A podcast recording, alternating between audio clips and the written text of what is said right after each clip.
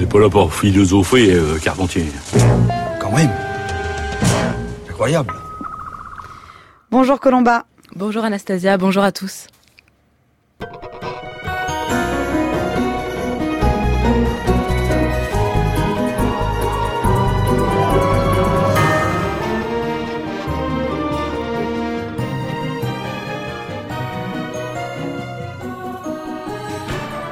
Vous aurez sans doute reconnu le générique fameux de Desperate Housewives, une des premières séries à nous avoir conquis, à une époque où l'offre en la matière était encore relativement limitée. Mais en 2017, soit plus de 10 ans après, ce ne sont pas moins de 450 séries qui ont été diffusées sur les chaînes de télévision américaines. De nouvelles productions apparaissent de plus en plus régulièrement, de nouvelles saisons s'ajoutent inlassablement aux précédentes, et se protéger de l'addiction face à une telle prolifération relève maintenant du vœu pieux. Mais malgré le succès qu'elle rencontre, on hésite encore à regarder les séries comme un objet d'étude vraiment sérieux. Et avant d'être considérée comme une forme artistique à part entière, la série passe d'abord pour un divertissement un peu futile. Dans un essai, au titre pour le moins ambitieux, Les séries, le monde, la crise, les femmes, paru chez Verdier, Gérard Wageman invite à essayer de dépasser cet a priori, en disant que la série télévisée mérite tout notre intérêt, parce qu'avec elle, c'est une nouvelle forme qui apparaît.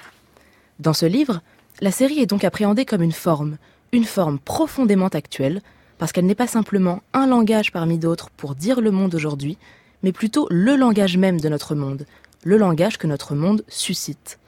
D'où une question, qui constitue le fil rouge de tout l'ouvrage, de quoi la série est-elle non pas le nom, mais la forme? Et alors comment Gérard Wageman s'y prend pour répondre à cette question? Eh pour tenter d'expliquer l'actualité de la série, l'auteur commence par comparer les conditions de son apparition avec celles de l'apparition du cinéma. Et sa thèse est que le cinéma est né exactement en même temps que l'Amérique, que la naissance du cinéma et celle de l'Amérique comme nation sont indissociables.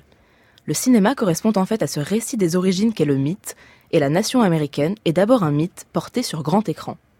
Mais il n'en va pas de même pour la série, qui trouve, elle, la raison de son existence lorsqu'il s'agit de dire le réel et non plus le mythe le réel au sens que lui donne Lacan, entendu comme ce qui résiste à la mise en récit linéaire qui caractérise le film.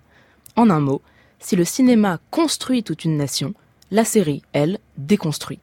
Et c'est là d'ailleurs la principale thèse de l'ouvrage, la série déconstruit parce qu'elle n'est rien d'autre que la forme à l'écran d'une nation en crise. Mais pas n'importe quelle crise. On ne parle plus ici du concept grec de crisis, qui désigne le moment critique où un état d'équilibre se rompt, sans que l'on sache vraiment comment va évoluer la situation. La crise dont la série se fait la forme n'est plus une rupture ponctuelle, comme une maladie qui intervient entre deux épisodes de santé. Avec la série, c'est une nouvelle notion de la crise qui est donnée à penser, une rupture non plus épisodique mais permanente. Et l'auteur explique alors que la série, c'est la forme susceptible d'appréhender le temps de la crise permanente dans lequel nous vivons. Elle éclaire notre monde parce qu'il n'est plus représentable comme un ensemble ordonné ou comme une totalité la série peut dire adéquatement le monde parce que le monde lui-même est désormais structuré en différentes séries et non plus comme un tout unifié. Et c'est bien parce que la notion de totalité n'est plus d'actualité que les femmes occupent le devant de la scène dans les séries. Elles en sont en effet les héros bien plus souvent que les hommes, même si on découvre avec elles une figure du héros pour le moins singulière, des héroïnes insoumises, mais un peu cassées, affranchies mais un peu larguées, qui boivent beaucoup, avalent calmement sur calmement ou délirent complètement. Je vous demande un stylo vert. Je n'ai que des stylos bleus de disponibles. Non, le stylo vert est important. Le vert est nécessaire. Ça n'aura plus aucun sens si c'est pas en vert. C'est une demande raisonnable, je vous assure. J'arrive. Mon stylo vert est vide. J'en ai demandé un neuf à plusieurs reprises, mais ils comprennent pas. Ils m'en proposent des bleus ou des noirs. C'est vrai, c'est si difficile que ça de trouver un stylo vert. Mon royaume pour un putain de stylo Euh, vert. Vous la connaissez? Reconduisez-la dans sa chambre. Le médecin va arriver. Je reconnais très bien Carrie Mathison, le personnage de Homeland. Mais alors quel lien établir entre la série comme forme et ce personnage de femme récurrent? Eh bien, la réponse de l'auteur passe par le concept lacanien de jouissance. Jouissance qui, par définition, dérange l'équilibre et se manifeste toujours comme un excès.